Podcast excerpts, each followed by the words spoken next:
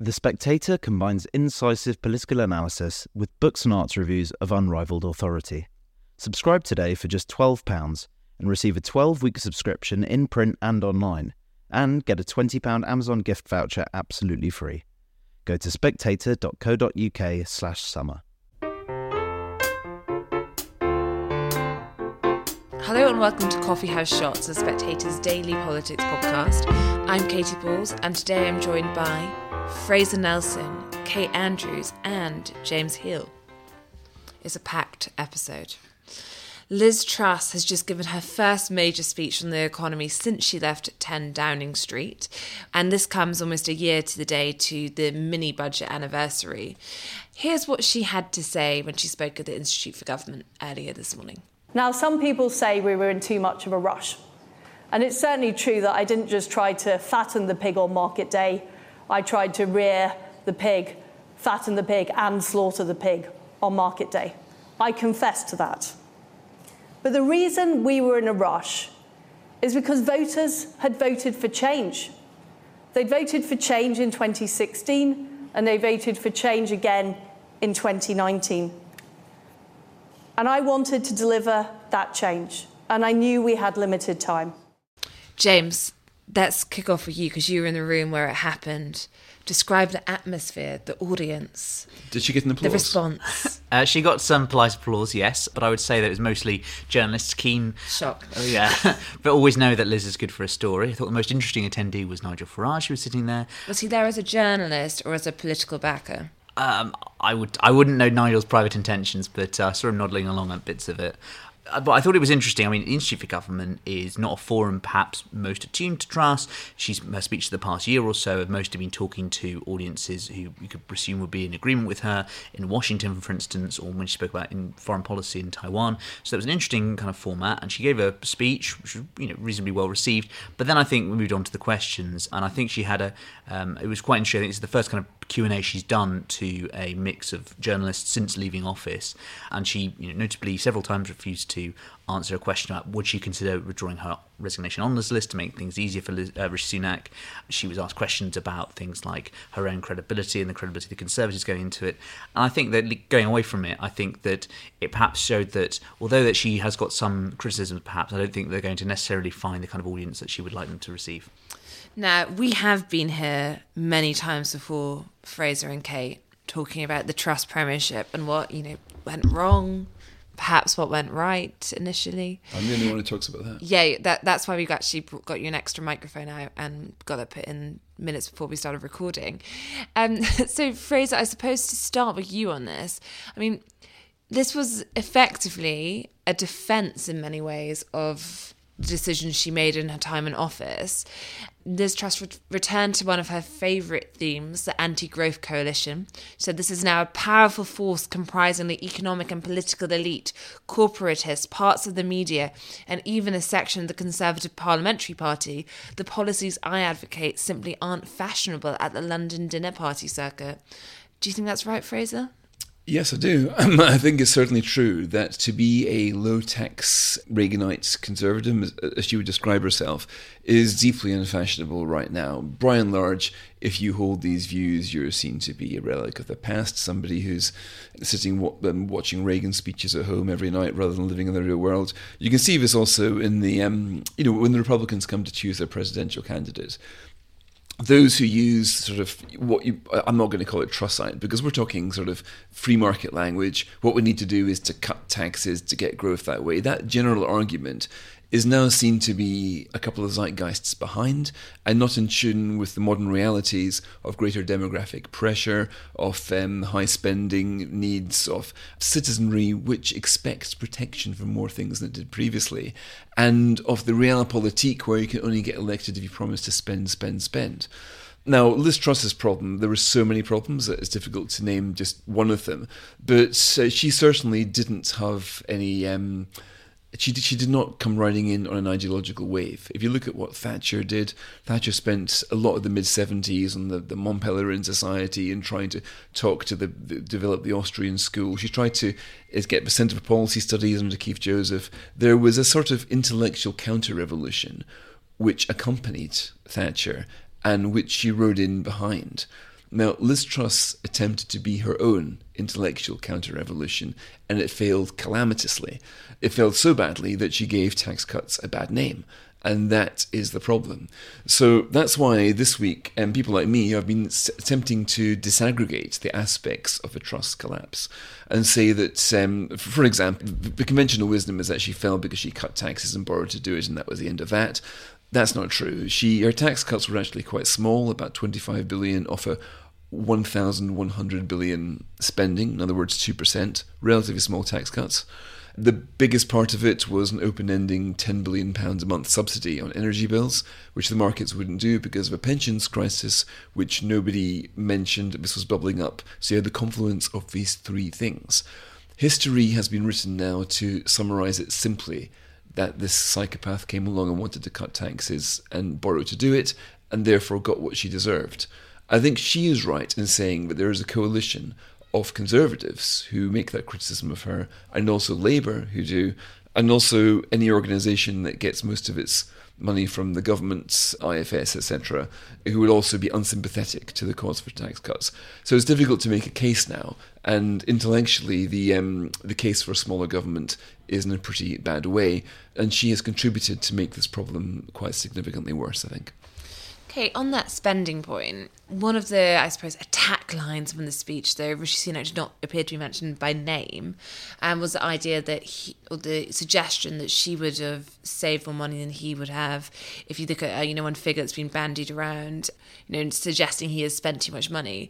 And I think that part comes speaking to people around Liz Truss because she I think, does not like the suggestion put by various people, but perhaps in some spectator pieces, that she was actually a high spend Tory.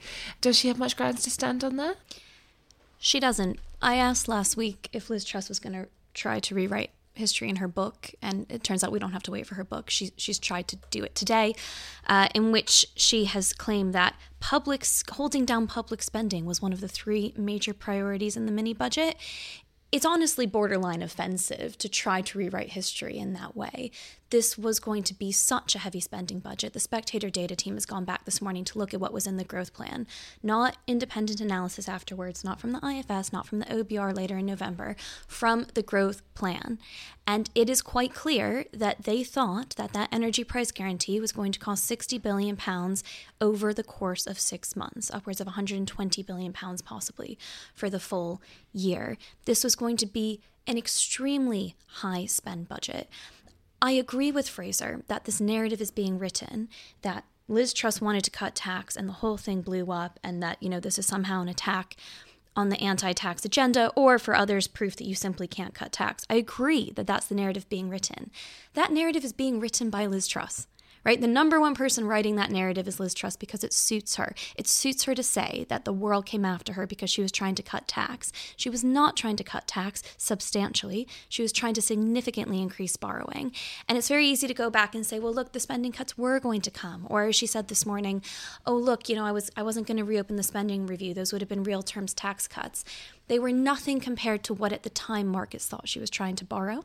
And you can retrospectively say it wasn't as much, but her own growth plan suggested that it would be costing an arm and a leg. She cannot acknowledge it. She cannot admit to it. She does not appear to be sorry. And I think we're now getting to the point where hubris is really getting in the way of, of any kind of free market narrative that we want to advocate for in the future because it is in her best interest that we rewrite the story, but essentially it's not in anybody else's we can see culture wars now descending, and they seem to have eclipsed any sort of attempt to rationally work out what happens during those 48 fateful days. And I think that the problem here is that Liz Truss herself is basically joining her enemies and coming up with their narrative. I tried to cut taxes, look what happened to me. Her book is called like 10 Years to Save the West, as you pointed out in your political column this week, Katy. It seems more pitched to an American audience. So she's trying to paint herself as a martyr of low tax, low spending economics. In fact, she's ended up as a, a kind of relay race player in running a relatively short period of ground in a succession of high spending, high taxing conservatives.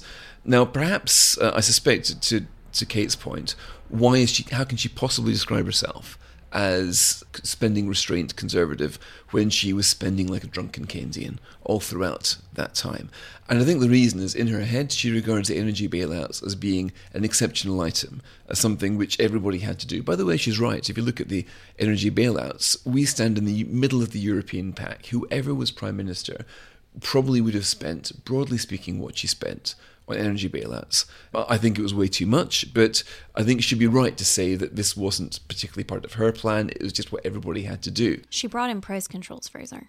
Oh, uh, she did a whole bunch of other things, which I think. It, No, that and, was uh, the energy price guarantee. It was a mechanism of socialist price controls. And and various different countries did it pretty much the same way. If you look all across Europe, like, by the way, I'm I do not think I, other countries implementing price controls is a reason that we should implement price controls. But go on. I, am not saying we shouldn't have implemented them at all. I'm just saying it was everybody had two or three weeks to every country in, in, in the Western world had two or three weeks to come up with a package like this. It was messy in a lot of countries. It was hugely money wasted in lots of cases. My point is that we're trying to understand what Liz Truss is thinking. She wants to airbrush out the whole of the energy subsidy package and focus on what she intended. Now, I would argue, and I think you would argue, Kate, it doesn't matter what she intended, she should be judged on what she actually did. And what she actually did was four parts Chavez to one part Reagan. Right, James, Labour wants to talk about the one year anniversary of the mini budget. It turns out Liz Truss also wants to talk about it. Mm. Some might have thought go on holiday, not think about last year. She thought, no, let's go big with her first major speech on the issue. But what do most Tories want to do? Do they want to, you know, pretend it doesn't happen, or or are they already thinking about the debate after the next election? I think, in the immortal words of Gavin Williamson, uh, they would want her to shut up and go away. Um, I thought it was very telling this morning that uh, it was Labour MPs, Labour candidates tweeting all about the speech, you know, retweeting her own uh, graphics and saying that, you know, this one year's on, how on earth can she she be talking about this? I think, frankly, that there this is a there is a I think you make a great point in your your piece today, Katy, which is that Liz Truss is appealing more to the party than to the country. There are serious questions for the party to answer about, and there's a really revealing moment in the talk today when she talked about, well, this is my character, this is who I am. I was always going to embrace an agenda like this. I, I, there was no other way I could have gone into government and not done the things I wanted to do. And I think the party is trying to work out ahead of if we if we assume they lose the next election, uh, how the party moves forward. They ought to kind of consider the incentives and mechanisms by which they choose their leader. In terms of what the government, I Rishi Sunak's probably thinking, I think they're probably rolling their eyes that after a week of bad Labour headlines, rather than talking about that, instead we've got Liz Truss, the spectre of the past, coming up, and her very last comments at the IFG today were talking that yes, she'll be going to party conference, and yes, she'll be much more to say. So I think that Number 10 will privately be rolling their eyes at the fact that um, Liz Truss isn't going away anytime soon. Yes, uh, I understand she'll have one major intervention at Tory conference, so perhaps Number Ten can take heart from that. At the moment, it's uh, it's limited. but it was, very, it was, very, true, though, wasn't it? She was saying, "This is who I am." I mean, the Spectator called her Miss Dynamite something like ten years ago. This is how she rules. But I wonder, James, your point there should the Conservatives change the leadership contest rules because they had a hmm. choice mm. between Rishi Sunak, who came across as offering managerialist decline, and Liz Truss, who was saying there is another way.